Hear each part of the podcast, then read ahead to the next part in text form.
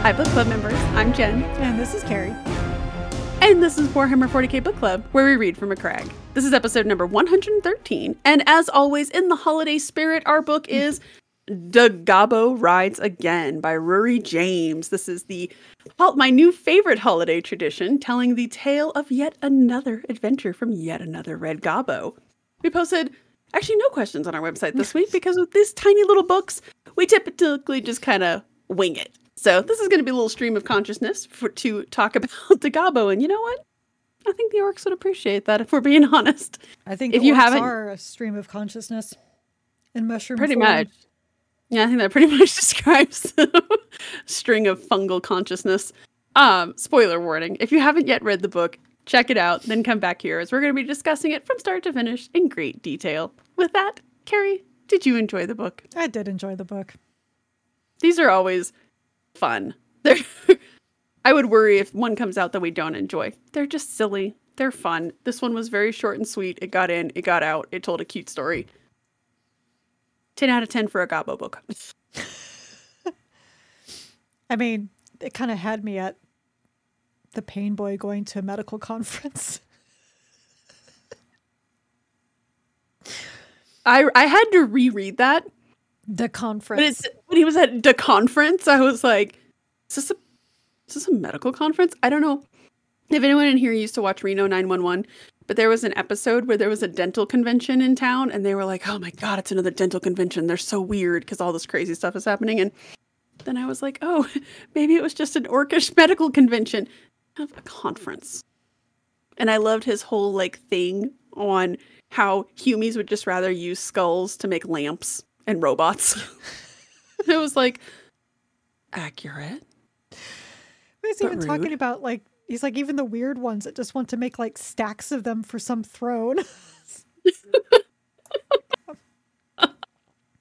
This one was, I think, particularly interesting because of Stemma.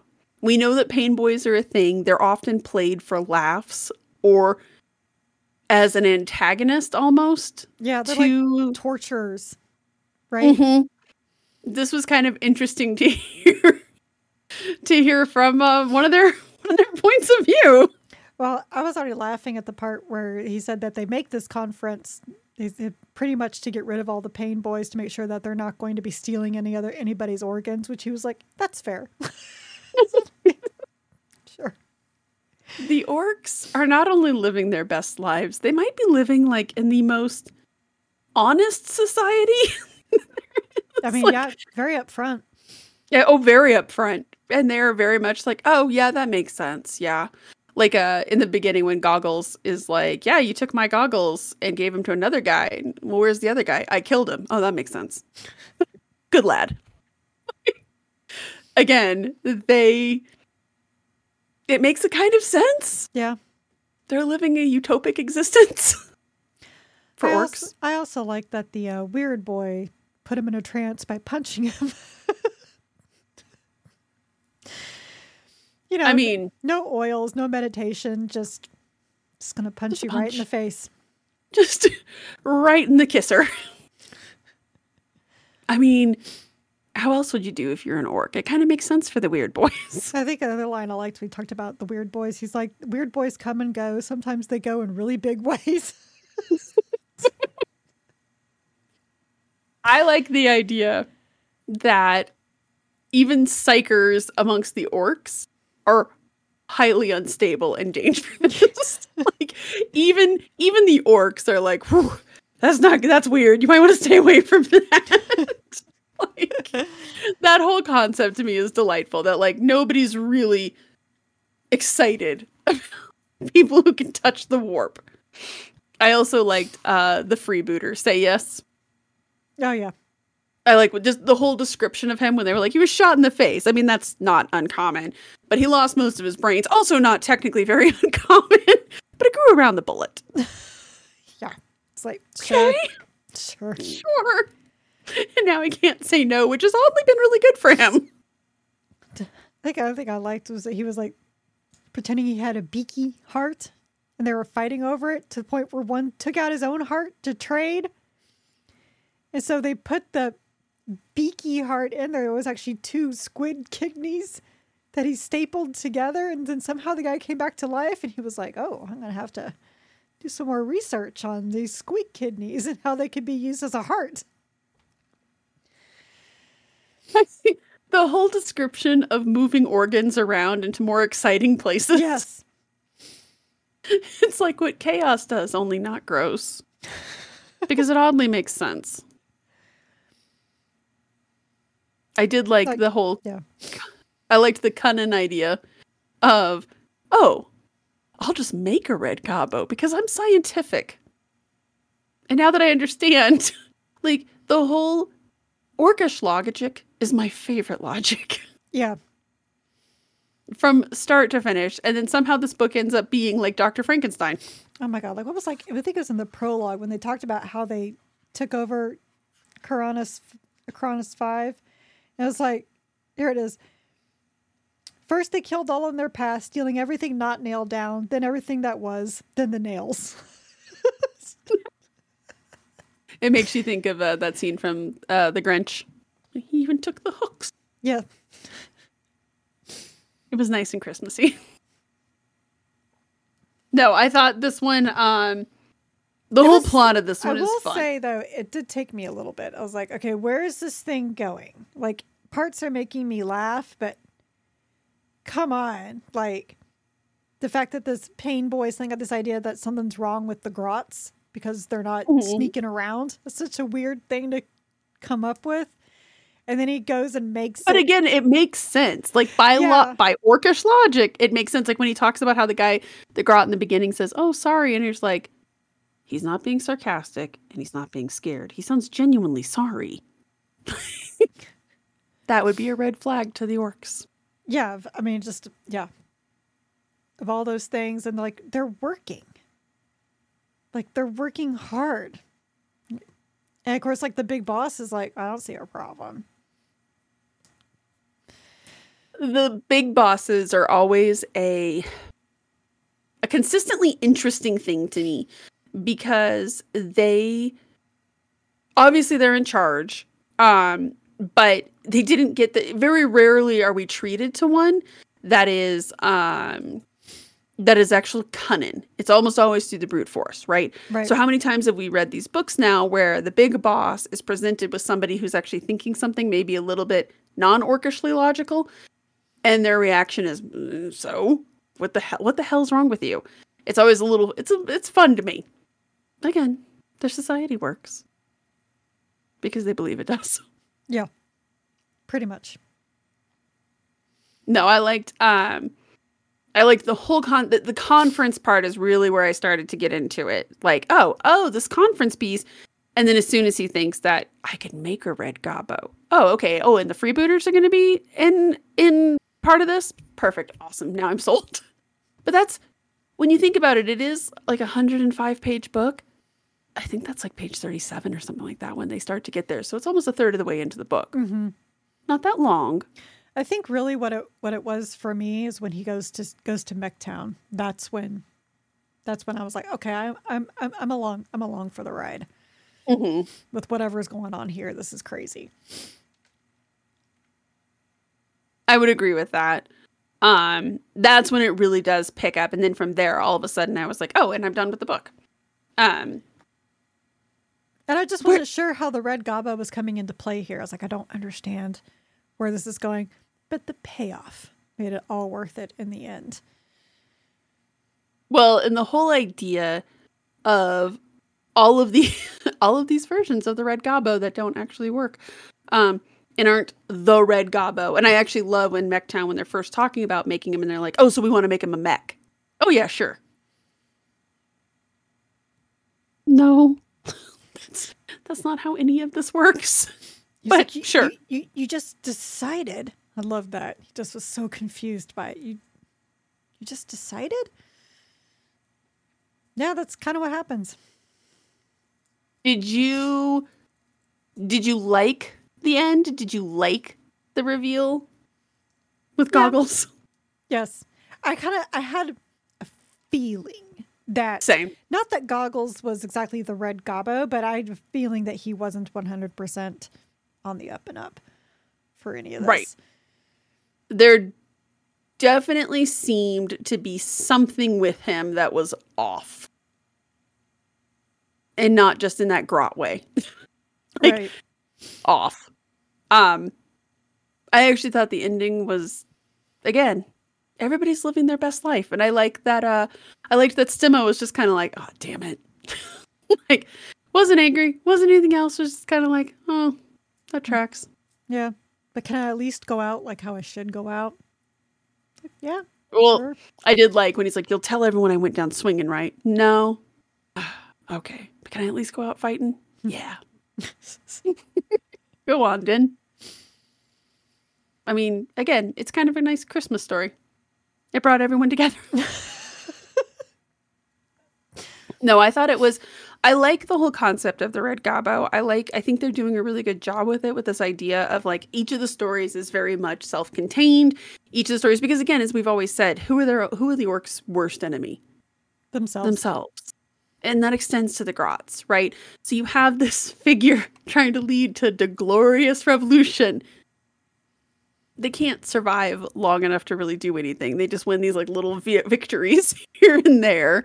Mm-hmm. And yeah, I feel like the orcs are the very definition of 2 steps forward, 2 steps back. Yeah. At all times. Mm-hmm. Maybe even like 2 steps back. Yeah, probably, depending on that. That's probably accurate. Here's the thing that I wonder, especially on the heels of from the Black Library preview, they showed that we're going to be getting a sequel to Brutal Cunning. Ufthak Blackhawk is coming back. Super excited, super awesome. The Gobbos, right? The only other Grot book we really had was the one that was about Ghazghkull Thraka, mm-hmm. told from Makari's point of view. And the Gobbo book every year. Absolutely love it. Love it for Christmas. I think it's a really neat little thing. And then it's always like a short little book. Does the Gobbo or any type of Grot deserve a full book?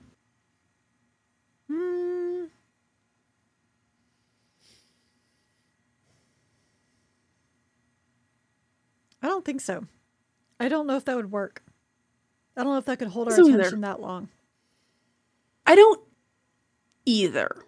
So I was looking back at the other... Oh, I thought I must have put them away. I must have been in a cleaning mood because I had them out like 3 hours ago. Looking through them. This one, I think, is one of the shorter ones, if I recall correctly. Definitely. The first one was definitely the longest one. I thought this was actually arguably the perfect length. Because... very quick beginning, middle, end. Did not overstay its welcome. Was very cute. It's longer than a short story, obviously, because you need a little bit more time to go. But I don't know that the gag would hold that long. Mm-hmm. I think probably the closest we've had, though, I don't remember which book this is, and maybe it was a Da Gobbo book that I'm totally missing. Take up is that one book where all the orcs. Where the big boss was killed and the weird boy sets him on a quest, basically. You know which one I'm talking about? Where they have to go try to find this portal? Yes. Because they had captured... Because the Red Axes had captured a captain. But yes. But a Grot was also leading one of the charges to find this thing first. Second Gobbo book, isn't it? Is that the Gobbo book? I think it is, yes. Okay. Well, then maybe not. I guess I was getting those confused. I didn't think it was, though. I could be wrong. All right, well, now I'm going to have to, like... Now I'm going back through the books that we've read to see which orc book it could have been. It wasn't War Boss. Oh, was it War Boss? Oh, that's what it was War Boss. You're right. It was War Boss. So there you go. So there's one that was kind of about a Grot. Kind of. Because there were a bunch of different people on there. Mm-hmm. Yeah, that was absolutely War Boss. Yeah, there was a bunch of other people going on that. So it worked really well because it wasn't just the one Grot. Mm-hmm. You need to diversify a bit. You need to diversify a bit. For things to, I think the Grots, a lot of their humor is based around the fact that they are kind of they're sneaky and they're a little sniveling and they're conniving. Mm-hmm. And I mean all of that in the best way possible. And they get kicked a lot. They get kicked a lot, yeah. It works really well. That whole War Boss book, actually, God, that was a good one. That one worked really well in general. We read that one this year too. Well, damn. Yeah, like, as we're approaching the book club awards, now that yeah, I read that this year, that just kind of changes everything in my brain. Yeah, because I remember now that the funny thing about it is that we read that by Mike Brooks, and then The Lion by Mike Brooks. Slight tonal shift, just slight though, just slight, and then the Lion disappeared, and we've not seen him again since. If he would have appeared in this book, that actually would have made me really, really excited. I'm not going to lie to you. I would have been like, oh, he is still alive. I don't see the Lion being very festive.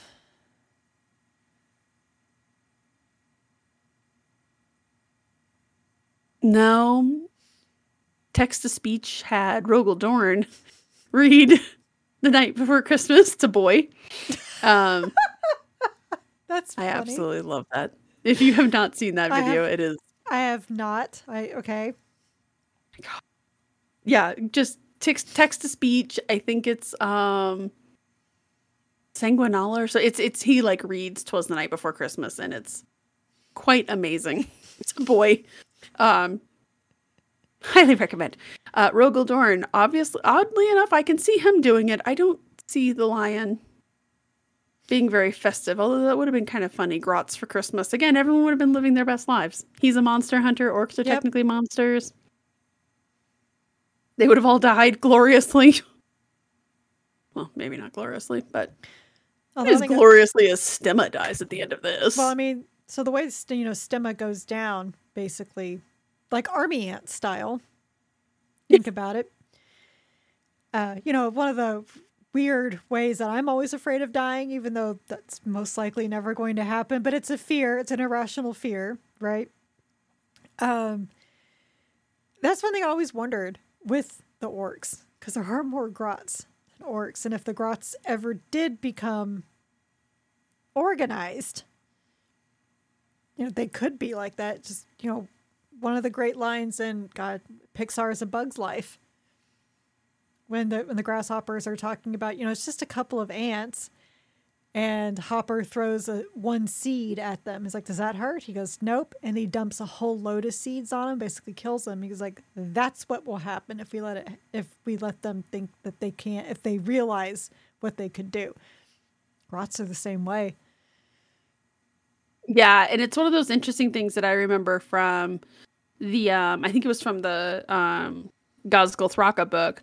Makari talks about how, because remember they kind of say, they're like, why did you let him treat you that way? And he's like, well, because I'm a god. Like, this is my purpose in life. Mm-hmm. Like this hierarchical nature is almost bred into them. Like, I mean, I guess if you consider that they are, the result of genetic engineering, like that hierarchical status. But then you have the Red Gobbo and this concept of a revolution. But as we said, again, organization is their worst enemy. There was only one orc who organized. That was Ghazghkull Thraka. Yes. Exactly. He's basically the only thing that can organize them. And even then, tenuous at best. Right. And that was one of the things from this book that, again, and I always like it as a concept. I know it comes out a lot, but I do like this concept of, some of us, like, it's like it's the weird, like, of that quote from Men in Black, a person is smart, people are stupid, an orc is cunning, orcs, plural, are not. Right. Again, they're too fighty, which is good for humans. Yes. Definitely good for humans. Especially as he created his whole little army of Red Gobbos, which let's talk about that, shall we? Did you like that as a plot device, even though it unlocked one of your core irrational fears? I mean, that was kind of fun. It's like, you know, here's the revolution. This is basically, we are doing this, and we lulled you into a false sense of complacency. I mean, was that one hockey coach said complacency killed the cat? Well, you know what? It killed these orcs. Shout out to Coach Bozeman. Exactly. Exactly. That was one of my favorite lines in this book, is at the end when Goggles, or the Red Gobbo, nay, Goggles, when he says, you know what's cunning? Pretending to not be cunning. Yep. Yeah. That was... Again, there are these like frightening flashes of cunning in orcs and grots in general, right? We read all these books where all of a sudden somebody, like the tumblers will click and they figure out something and you're like, oh, that's bad. And then they generally get killed, or they get in a fight and get distracted with something else. Oh, yeah. And then we're fine. Typically they get into a fight. I mean, like, look at these orcs. They're bored on this planet. There's no one else left to kill. So... they're either kind of waiting for someone, the Imperium, to come down and start a fight, or they're going to move on, or they're just going to fight amongst each other. Yeah. Exactly that. And I liked the whole concept. I thought it was really fun. I think, I hope they keep doing this. I hope this doesn't, this is the one book that every year we can count on for sure. Yeah. Following the release schedule. That is true. Oh, I did also like that his favorite Humies were the commissars, because they liked shooting their own people. I read that and I was like, they are rather orky in that way, aren't they? I like... probably one of the things I loved in the Caiaphas Cain books that he always mentions is that, you know, he always talks about how if he looks out for the welfare of everybody around him, then they're less likely. Right, they're less likely to shoot him. Right, less likely to have a friendly fire incident. Of which, you know, that's a thing. And it's one that he talks about in, of course, my favorite book of his, Cain's Last Stand, where he talks about he tries to drill that into his students. If you want to survive, don't be that commissar. Don't be a dick. Not everybody got that memo. No. Do you know who did kind of get that memo, though, but we will never know? Honor-bound. Oh, right. Severina Rain. That's true. She really did not just shoot people for funsies. No. She did shoot some cowards. Which she shot some cowards? Cain wouldn't have done that. He would have talked him, like, no, are you sure you really want to leave? Right. Or like totally put them on Front Street and force them to be like, I guess I'm staying now. Yeah, there would have been some interesting stuff there, I think. But yeah, I'm a little grumpy about Severina Rain. Then we're not going to see another one because it was the only like actual romance novel in all of Warhammer 40k, and I mean that in the best way possible. Thank you very much. One that wasn't like, you know, the one that we joke about in Apocalypse, where they, I mean, that was super romantic up until that point, where until the murdering happened. Raven Guard. It was so great until the Raven Guard. Until the Raven Guard showed up. They're fun at parties. It's totally what I think of when I think of fun at parties. It's the Raven Guard. It's the Raven Guard. Yeah. Next in line is the Word Bearers. Okay, so on one hand, I don't think you're wrong. However, I really don't like that they're that close to the Raven Guard. I'm just talking about being fun at parties. I don't like that they're that close to the Raven Guard, but I think you're not wrong either. I'm uncomfortable with this whole concept. Although I would like to imagine that the Raven Guard would kind of be like, what was that Mike Myers character name? Now is the time on Sprockets when we dance. I kind of imagine them being like, you know, the Goths at the German discotheque. Just a lot of like the German discotheque. Oddly specific, and yet argue against it. I can't. That's why I'm laughing. because I can totally see what they would look like. Mm-hmm. Mm-hmm. There's a video on the internet that I love where somebody filmed a bunch of bats just hanging upside down stretching, but they flipped it upside down. So they look like they're at a German nightclub dancing. Look it up. It's funny. That's kind of how I imagine the Raven Guard being. I'm not going to lie to you. Because I think it's just like a lot of just like bobbing heads. Just a lot of bobbing heads and every now and then a little like, you know, I'm moving. Exactly. My feet are firmly planted to the floor, though. Exactly. There is no foot movery. I would really like to see an orc Christmas party or an orc party of any type from a distance, like a safe distance, like through like Trazin's interdimensional, like. Oh, yeah. Yeah, that would be fun. That's true. Like not even through binoculars, like several miles away. No. I think I think Trazin's interdimensional pocket is probably the best. Mm-hmm. I would like to imagine that Trazin has a whole collection of Red Gobbos. He just collects them and hangs them on his tree. I mean, they'd be very interesting to talk to. Right? Just put them in stasis and just hang them on a tree. There we go. There's 2023s. There's 2022s. Just saying. They'd at least be fun. I kind of want this fan art now. Somebody out there who's listening to this or knows somebody. Fan art, please. Trazin hanging up Red Gobbos. I mean, where else do you put them if they don't die? I did like that. Like, you killed the other one. Oh, yeah. The get in the coat. I like the whole concept of the red coat, too. I'm not going to lie. It's just, there's like the whole vibe of the Red Gobbo is just delightful. Well, it's one thing I liked from last year's book with Denny Flowers, that basically they're making the Red Gobbo as the Dread Pirate Roberts. Yes, exactly that. I like that concept. I like that anyone, the real treasure are the friends we made along the way. The Red Gobbo is in each of us. If you only have the courage. You just have to believe.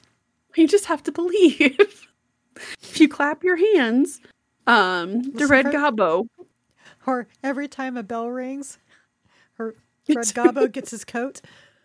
Gobbo gets his coat. Eventually, they're all going to meet at the conference.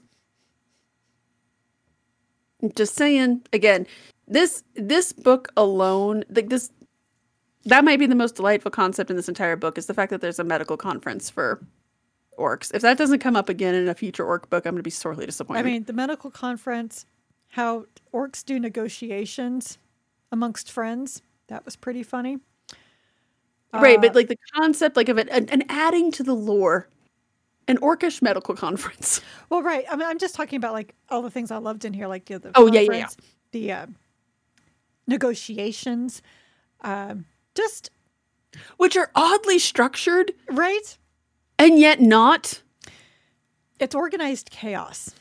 It is literally organized chaos, and really, all the medical lessons,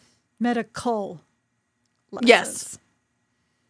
Yes, definitely an emphasis on that last syllable. Because I like the idea. That's the other thing that's kind of fun about it is the idea of that there actually is almost an art to what the Pain Boys do. Sadistic, but more often than not. But there is kind of an art to it. I did like how he said that they tried practicing the stuff on Humies, and he's just like, they're very sensitive. Yeah, unless you got the warp running through you, you're not going to live with your spleen outside. Right. It ain't happening for you, buddy.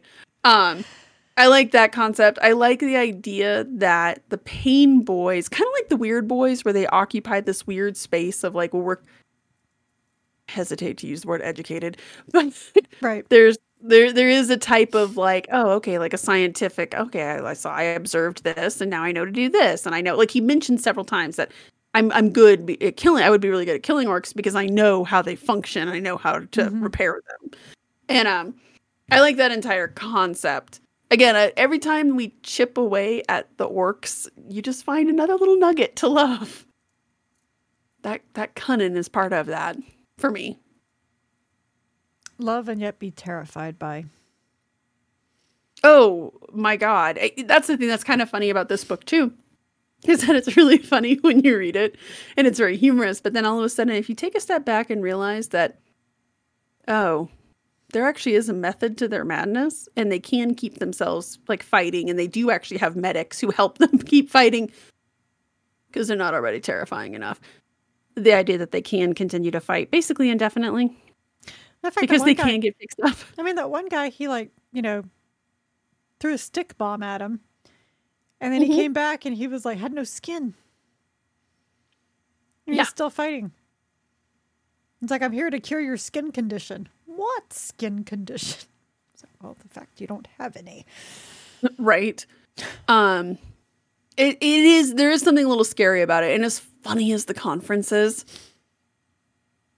again, you can just keep adding all of these little like layers of, okay, there is some, again, there's some thinky bits going on in there. Well, especially when he was leading his own panel about why they need to be looking at what the Humies do for medics.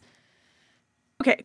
So now, here's the thought experiment that I liked to have.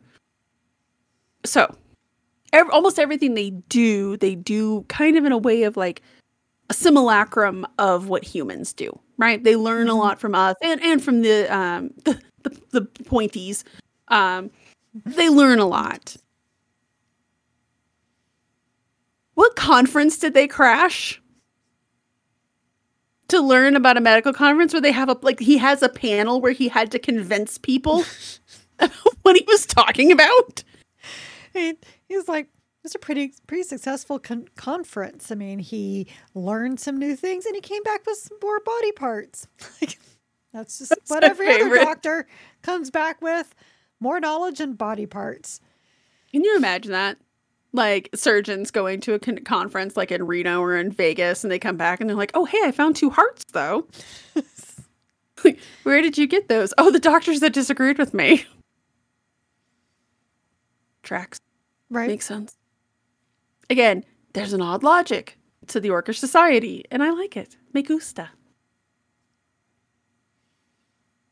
Even though it's a little, it is. Again, it's a little terrifying, but I have to wonder, where did you figure out to do a conference? Like, I love this concept, but now I have to wonder, like, did somebody crash one time? Were they invading a planet and they happened to be having a conference and they were like, it's not a bad idea. Happened to crash into a Medicaid conference. That would have been really funny. And they come back and explain, and it was probably the pirates. The orc pirates were probably like, so, check this shit out. They all go into a room, they take turns, and they learn.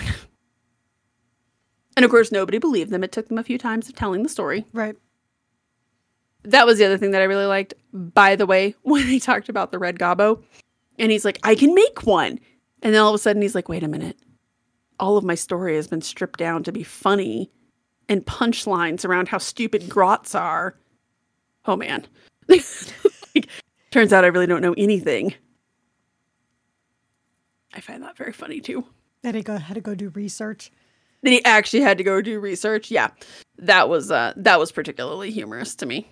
I also liked it that he came out of his trance with the weird boy being killed by headless grots. Yeah, exactly. Like, this tracks. This again, it all tracks. All tracks. All makes sense for the It all makes sense for the universe. And again, I like that this is how broad that this universe is that you can do what is straight up just a silly Christmas story. Yeah. And it makes sense. Now, I don't know that it would make sense if you tried to do a Christmas story in the Imperial Guard regiment. It would probably end up being more like the Christmas truce that was called in World War One, which was not humorous at all. Yeah, exactly. Well, you know that they celebrate Sanguinala somewhere. Well, I'm sure they do, but they don't draw a temporary truce with the Chaos troops. I think the last book maybe the only book I've ever read that actually mentioned participation in a Sanguinala festival was the second book of Eisenhorn when Ravener got exploded. Oh, him? He got exploded. Yeah. Because that was during the Sanguinala Festival, if I remember correctly. I think it was, yeah. Yeah. Merry Christmas, Ravener. Remember how hot you were with your hot fiancé? You're now in a box and she's dead. I was going to say, technically, she's in a box, too. Yeah, just a box in the ground. I don't know if there's anything left of her to put in a box. There wasn't much left of him. Her sword survived somehow. Well, yes. Because logic. Logic. Also, logic. Plot devices. Logic with a K. Mm-hmm. Yes, exactly that. But I do think it's a fun. I like that they do it. I think it fits. It's fun. It's silly. It's a quick, breezy read for us as we go into the holiday season.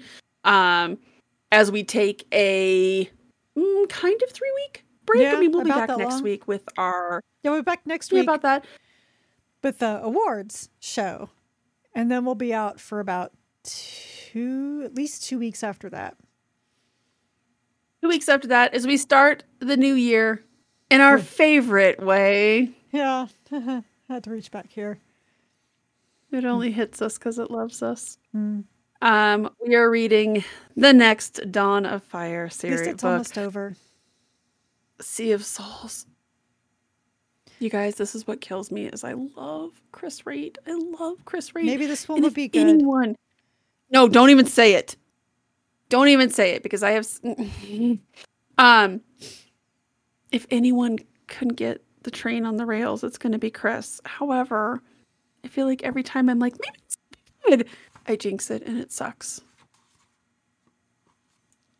But my heart won't handle Pluto Nash on the cover. It's going to be good. Can we talk about that for a second? Can we look? I'm not necessarily dissing it because it's beautiful artwork. It is beautiful artwork, but that's Eddie Murphy, right? That's Pluto Nash. That's not even Eddie Murphy, that's Pluto Nash. Like, I love it. I love the art. I dig it. I'm immediately intrigued to know who this person is. I think the whole art is great. His whole the epaulette there, just yes. Dial points. Although it looks, because it's purpley, and with the wings, it kind of looks Emperor's Children-ish. It kind of does. It's giving Fulgrim. Yeah. I think I used that Dinsy phrasing correctly. Yes. Gosh, I'm not even going to say I'm optimistic, because I'm. If this one's not good, I'm going to be crushed, you guys. It's going to be a really awkward podcast. So it's just going to be me sitting going, I want to talk about this. Start of the year. Yay. This is what they have to offer. It can only go up from there. Don't curse Although us. If you watched the preview, there is some pretty exciting stuff coming out next year. Having said that, they only released what they revealed, that there's going to be... another Dark Angels book. There's going to be that Adeptus Sororitas book. There's going to be an Emperor's Children book. There's going to be an Armin book, which I am done on Armin. I will get it. There's going to be, what was the other 40k book they revealed? Oh, there's going to be that the sequel to Brutal Cunnin. So obviously there's going to be a lot of stuff for us to read, but I foresee us probably needing to dig into the Wayback Machine as well. We'll see. Yeah, start thinking to all of our lovely viewers out there, start thinking of suggestions from the Wayback Machine. I do know that one of the Wayback Machine books that we're going to end up reading, because it'll be interesting, is going to be Lord of Night. I think it's Simon Spurrier wrote it. It won for it's an old Night Lords book that actually inspired ADB to write the Night Lords trilogy. So chronologically comes before or something like that. Anyways, it was the one that won the Reader's Choice to bring it back. So that'll be a Wayback book for us to read. Okay. Beyond that, though, I mean, kind of can't do Caiaphas Cain. I ran that dry. Yeah, that one. There's all kinds of series we could delve into, but Yeah, but this was also just a preview. There's always more stuff. Oh my God, there's always more stuff. But I was a little uninspired by it. I liked some of the things. Like I'm super excited about the Adeptus Sororitas book from Jude Reed, and she was really neat to listen to too, by the way. And obviously Ufthak Blackhawk, Be Still My Heart. Yeah, I actually. Come on, don't you want to see how Ahriman fails again? No, he is Sideshow Bob on the rakes. Seriously, it hasn't gone round the horn to being funny either. He is Sideshow Bob. Lazarus, that's the name of the Dark Angel that they're following. Somehow Sideshow Bob is always funny with the rakes, no matter how many times he hits on it. That is true. The thing that is exciting is that they are doing the secret to not to Harrowmaster, but within that Renegade series. Renegades. Mm-hmm. That's really cool. I'm really excited for that. Even though it is the Emperor's Children. Wicked in the Divine Special Edition. It was criminal that book didn't have a special edition to begin with. So I'm kind of excited to buy a book that we already own. There's also that Eidolon book. I'm interested in that. We'll read that one because we've read all of the character series like that, and I am a little interested in what Eidolon's been up to and how he's gotten to where he is. A little, especially for a guy who lost his head. They sewed it back on. Yeah, totally did. Using orcish science, I think. No, fabulous Bill science. Even worse. I want you to know, okay, really quickly, I'm sure our podcast people will love to know this, but I was in the shower this morning and all of a sudden I had this realization. This is Shower Thoughts with Jen, where I'm sitting there and all of a sudden I was like, that shitheel didn't even figure out the Primaris. He had to break into Call's ship, steal it from him, and then he's going to totally claim it for his own. And be like, oh yes, I figured this out because I'm fabulous Bill. It's like, You shitbird. Oh, yeah, he's fabulous Bill. That really bothered me for some reason this morning as I was washing my hair. I was like, doesn't understand, like, why did my new men fail? Why is everything not perfect? Well, first of all, the reason why things aren't perfect is because you are involved. Pretty much. Mm-hmm. With all your talk about, oh, one day they will defeat me. No, Bill, you will never let that happen. No, you've programmed unquestioning fealty into these things. That really bothered me this morning. I need everyone to know that really bothered me for some reason this morning. I was like, he is going to lie and claim credit, even though he stole all of that. Although I'm almost wondering if it's ha-ha. You just thought that was the actual. But really... And his progenoids. That when you took the fake progenoids out, kind of like the fake Jew Gold from South Park. That was kind of funny. Mm-hmm. It could be, but I have a feeling. I mean, I think we know that he's going to end up making like the great value version of Primaris for Abaddon, and then he's going to keep all of like the good stuff for himself. But it's like you didn't even figure that out. But you just went and stole it. Even if it takes, like, the good stuff, because it's him, he's going to fuck it up. He's going to bork it. Because he's going to be like, oh, this is amazing. I can make this better. How can I tinker with this? How can I make this better? It's the government philosophy, right? If it's not broken, fix it till it is. Mm-hmm. That is fabulous, Bill.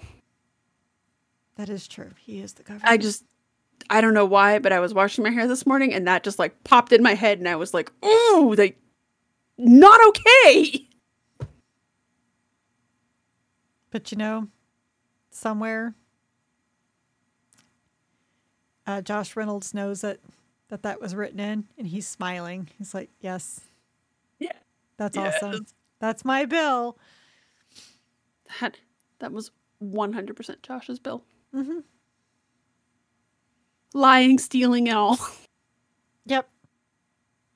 Hubris. Ticks out. Pride. Pretty much. These are just a few of Bill's favorite things. Pretty much. It's all, you know. Yeah. Their favorite sin. Ah, good quote there. All right. This is what happens when we drink before a podcast. We're sorry. This is 100% what happens when we drink before and during. Yeah, well, I'll probably expect that next week with the rewards. Just saying, because it's Christmas time. We're going to be another one of these. We're going to be jolly, damn it. We are, damn it. It's the holidays. We're going to be the happiest bunch of assholes. That's my second favorite line from the movie.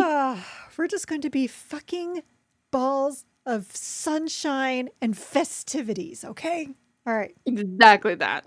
So, with that, you've listened to the war. God. I feel like I need to take two, but this is not live, but I don't really edit this either. So, you've listened to the Warhammer 40k book club episode regarding Red Gobbo Rides Again by Rhuairidh James. Be sure to join us next time for the book club awards. That's next time. And then Sea of Souls by Chris Reed. We are an unofficial book club and not affiliated with the Black Library or any of its affiliates. You can find both the vidcast and podcast on our website, wh40kbookclub.com. If you like this episode, please like or subscribe, give a review, and all those wonderful things to the vidcast on YouTube or the podcast anywhere you get podcasts. Our site also has articles about our adventures in reading other Warhammer 40k books and short stories outside of the book club books, so please stay a while. And read from a crack.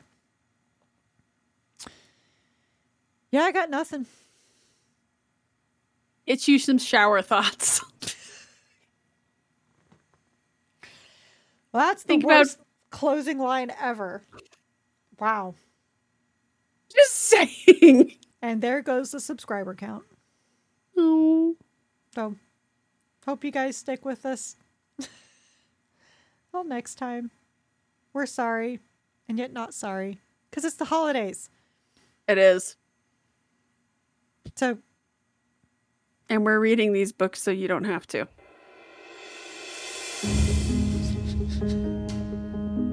You're welcome. We do it all for you. All for you. Good night, everybody. Good night.